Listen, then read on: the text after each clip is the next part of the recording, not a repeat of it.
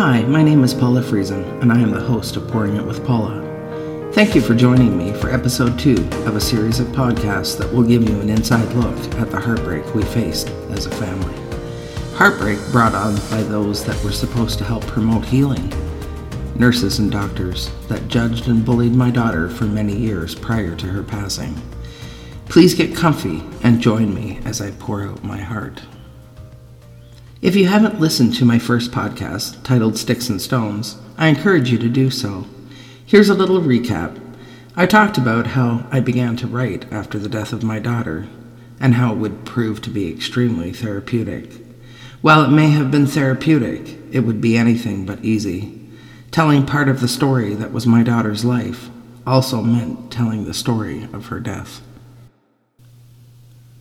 Throughout Terry's life, I had promised that I would fight for her till the day I drew my last breath.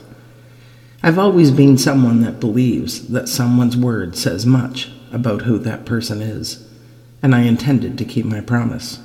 Sharing her story, I believed, might inspire some to be less inclined to judge. Terry was aware that she wasn't the only one that was being judged and bullied. My memoir, titled Not Who They Thought, tells the story of the heartbreak brought on by some that judged because they thought they knew who she was. After the completion of my writing, I sent my manuscript to some to read and give feedback. I was certainly expecting some constructive criticism, and perhaps even be told that I should consider getting some assistance, maybe even in the form of a ghostwriter, to tell our story. I had never attempted writing anything other than assignments for language arts, and that was many, many years ago. I really wasn't very sure of myself. I believed with my whole heart that it was an important story to tell, and I needed to know if my writing flowed, if there were gaps or questions left to be answered. Did they have an understanding of what the story was sharing and the message I wanted delivered? Little did I know I would encounter someone who would make me feel very judged during this process. In a Zoom meeting, I met a man that offered to read my manuscript and help me in any way he could with getting my writing published. I was extremely grateful, excited, and certainly very nervous, as this was a man who had several books published. Authenticity is this man's specialty, I'm told. I waited for his response and couldn't believe the email he sent. He validated that it was certainly a lot of work and then asked a few questions regarding my intended audience parents, healthcare workers, as well as what gift I was giving the world. I was a little taken back, but this is what I had asked for, wasn't it? What I read next made me feel extremely judged and left me feeling uneasy. It stated, It seems that this was written in what I would call trauma brain. It sounds like it was a great first draft for your own therapeutic work which is a good motive to write a first draft. But then you have to think in terms of rewriting it with the questions above in mind. I sat there reading and rereading what he had written, and I have to say I was a little baffled. He had just finished reading all about the judgments of others, and that was his response? Had he said, Paula, I'm so sorry that as a mother you had to watch your child go through so much in life. I'm also so sorry for your loss. I believe you have an important story to tell. However, your writing skills leaves much to be desired. I would have accepted that. Of course, it was written in my trauma brain. I had watched my child die. I watched my child suffer for 19 years, both physically and mentally. I could add things if there were gaps, but I certainly couldn't change the events that had happened to my daughter, or how I felt about those events. Perhaps I could explain it better. I really wasn't sure what he expected, as I was writing based on facts and real events. For a man who preaches authenticity, he apparently wanted me to be anything but authentic. Had I not written exactly how I felt, I believe it would have been disingenuous, so therefore not authentic. I mean, isn't the definition of being authentic to be genuine? I did not respond to his email, as I tend to make it a practice not to engage any longer with people that are judgmental. This man had not lived my story. He was asked to critique my writing, not my emotional state. I had no choice but to engage with those that judged for decades. But I sure as hell had no intention of engaging any further with this man. Lo and behold, the following day I received another email from him that read as I realized when I opened my computer today that my email to you yesterday was a bit harsh and judgmental. This was not my intention, and emails can be very limiting. Before sending this email, I should have offered you what I'm going to offer now, and that is the opportunity to discuss this in a phone or Zoom call. Please let me know if you would like to have a conversation, and we'll set up a time to talk.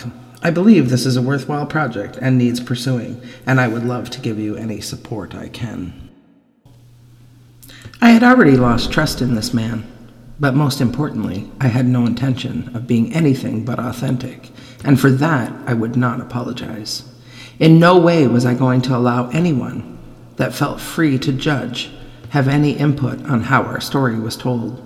I set my writing aside while trying to decide how I would tell Terry's story.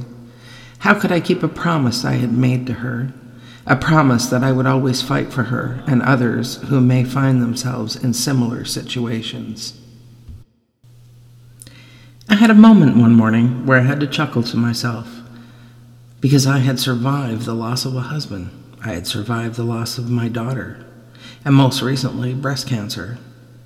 And you're going to let a man that judged you make you question yourself? What the heck, Paula? After much reflection, Pouring It with Paula was born, a platform to share the beauty and the heartbreak that was my daughter's life, a place to share some of my memoir, not who they thought. The story of my daughter began on January 11th, 1983, in Frobisher Bay, NWT, now known as Iqaluit Nunavut. This would be the day our family would welcome my third daughter, Terry Rowena Butts. As the sound of her cry filled the delivery room, a sense of relief filled my soul. It was only a few months before that I had to be medevac to Montreal, Quebec. I had suffered from placenta abruption at 32 weeks into my pregnancy. It was explained to me that the placenta may be partly or completely separated from the inner wall of the uterus, and when this happens, it can decrease or block the baby's supply of oxygen and can also cause heavy bleeding in the mother. I was told that depending on the severity of the separation, I may need an emergency C section, and if it's found not to be too severe, I would most likely be on bed rest for the remainder of my pregnancy. I did much talking to God, and thankfully, I didn't need a C section, but I did indeed have to remain in hospital. During this time, there were many questions regarding my due date and concerns that perhaps the baby was either very tiny or I had the dates of my last menstrual cycle wrong. As a result, they allowed me to go three weeks overdue. When our little one decided it was time to make an entrance, it happened quickly. My heart was pounding as I was a mixture of so many emotions. Most, if not all, of our questions would soon be answered. I felt as though I was holding my breath and it seemed like forever before I heard the most beautiful sound, the sound of my baby's cry. Congratulations, I hear my doctor say, you have another daughter. I remember feeling the warmth of my tears as they slid down my cheeks. She was here, and she was absolutely perfect. Once again, I was amazed at how much love the heart could hold. To say life was hectic with three babies would be an understatement. As happy as we were to have three healthy, beautiful children, we were understandably exhausted. I was also really mindful, though, every moment of every day, that how blessed we were that Terry had arrived healthy, considering all the complications during my pregnancy. My husband Terry was at work, and I had Maggie, who was three, and Allison, who was two, seated at the kitchen table. They had just finished eating, and I had just finished nursing Terry. I placed her in a reclining infant chair. I wiped down the girls' faces and cleared off the table. I was hoping to get a few things done around the house. My younger brother Rob arrived, and I was grateful as I was hoping he would be able to entertain the girls. As I pondered ideas of what to give them to occupy their mind at the table, I glanced over at Terry, whose chair was in the entryway of the living room. I thought perhaps I should put the chair up on the table, as I thought there might be a draft on the floor. It was extremely cold out, and the wind sounded as though it had been picking up. What happened next was a combination of me stumbling while trying to put the chair on the table, and the girls trying to give their baby sister a kiss. The reclining chair slid across the table, hitting the kitchen chair sending my three week old baby across the floor. I watched the bump on the side of her head quickly grow to the size of a tangerine while on the short drive to the hospital. Three short weeks after Terry's arrival, I would once again find myself on a flight to a hospital in Montreal. It was decided that my mum would accompany me on the medevac flight, as we all felt that it was best that Terry stay with the girls even though they were babies themselves, they were pretty traumatized. Upon my arrival, we were quickly taken to a room where Terry's vitals were once again checked, and she was seen by a doctor. The doctor ordered more x rays, telling us that he wanted to compare the new x rays with the ones that had been taken a few hours prior. When the doctor returns, he informs us that he has great news. Terry certainly had a skull fracture, but in the hours it had taken for us to arrive, the fracture had closed substantially on its own and wasn't depressed into the brain as they had originally believed. The doctor stated that there was such a substantial change in the x rays, it was hard to believe that he was looking at the x rays of the same child. Needless to say, we all knew we weren't out of the woods, but God had already begun to answer some of our prayers. It would be a few years before we would learn if the complications during pregnancy or the skull fracture, or a combination of both, would prove to present complications for my girl. Terry would meet all of her milestones on par, such as rolling over, sitting up on her own, and walking, but unfortunately, her speech was a different story. Somehow, Maggie and Allison were able to understand her, and for the first five years of her life, they became her interpreters. They were her voice. Terry was eventually diagnosed as globally developmentally delayed. Terry was a puzzle, as we were told that she may most likely never even be able to learn to tie her own shoes.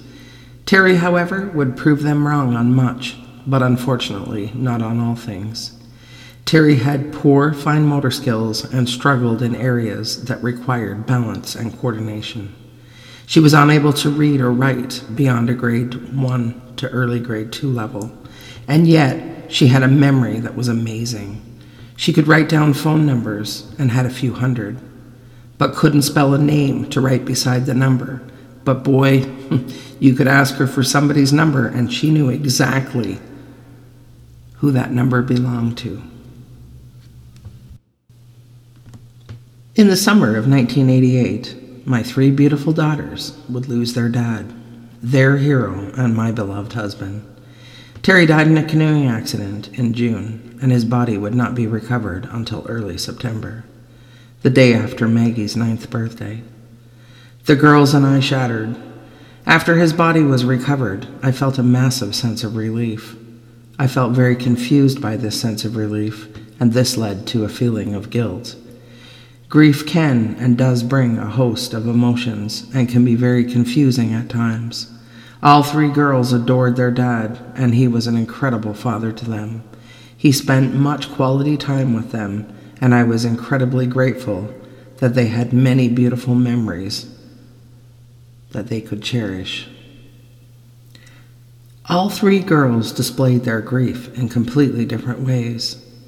It would be much time before Maggie would break down and show any other emotion other than anger. Allie, on the other hand, had no trouble showing her emotion. She spent much time walking around her room showing everybody a picture, just saying, I just want him. Please just get me him. Then she drew a box around his head and was pointing, Just him, just get me him as though we didn't know who he was. Later that evening, she became so distraught she began to hyperventilate and we had to rush her to hospital.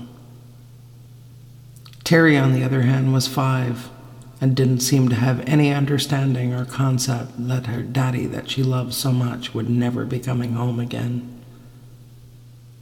I now not only had my own grief to carry, but that of my three beautiful girls. Terry started school that fall and was devastated that her daddy wasn't there to take her for her first day of kindergarten like he had promised. It was a very difficult transition for her, and I believe on some level she felt guilty starting school without him. There had been much talk about how difficult it was going to be for him to have the last of his girls in school, and he promised her that he would be taking her for her first day of kindergarten, and there was no way he was going to miss it. Unfortunately, Terry's first encounter with a bully was at school when another student told her that her dad most likely died to get away from her. Her little heart broken, and I did my very best to remind her of how much her daddy loved her and her sisters, and he would have never purposely left them. I prayed that Terry was secure enough with the memory of her dad's love to know that there was absolutely no truth to what this bully said. Unfortunately, this would be the beginning of Terry being bullied, and it would last for more than two decades. My child that had cognitive delays brought me incredible joy. Her childlike mannerisms were beautiful. Unfortunately, it can also bring a host of heartbreak, and the number one cause being bullies. I believe most often because of a lack of understanding it's not as though I wanted to wish her childhood away, but there was a part of me that did because I was naive enough to believe that once Terry would reach adulthood, she would no longer have to deal with bullies. Boy, was I wrong. I did worry about the psychological effect that it would have on her all the trauma that others felt somehow justified in inflicting. As Terry grew, I discovered just how incredibly resilient she had become. Much of that I attributed to her unshakable faith in God. I'm excited and looking forward to future podcasts where I can share some of the beautiful, heartwarming, as well as funny memories that we have as a family. While there was much joy and laughter in our home, it was also extremely painful remembering all the times Terry was judged, bullied, and shamed. While I have come to a place of forgiveness, I have not forgotten. You see, I don't believe in the old saying, forgive and forget, as I don't believe it to be possible. Forgiveness, I don't think, would be possible or even necessary if we were to forget. Forgiveness is a gift that you can choose to give yourself and really has nothing to do with the other person. I would like to thank you for joining me today, and I look forward to you joining me for episode three when I pour out my heart with the beginning of Terry's hospital journey, a journey that would last almost 19 years. Just a reminder you can follow me on my social media Facebook pages, Not Who They Thought as well as Pouring It with Paula. I also have a podcast website, pouring it with pouringitwithpaula.buzzsprout.com, and I would love it if you subscribe to Pouring It with Paula. In the words of my beautiful girl, I hope you have a fabulous day. Thanks again for joining me, and God bless.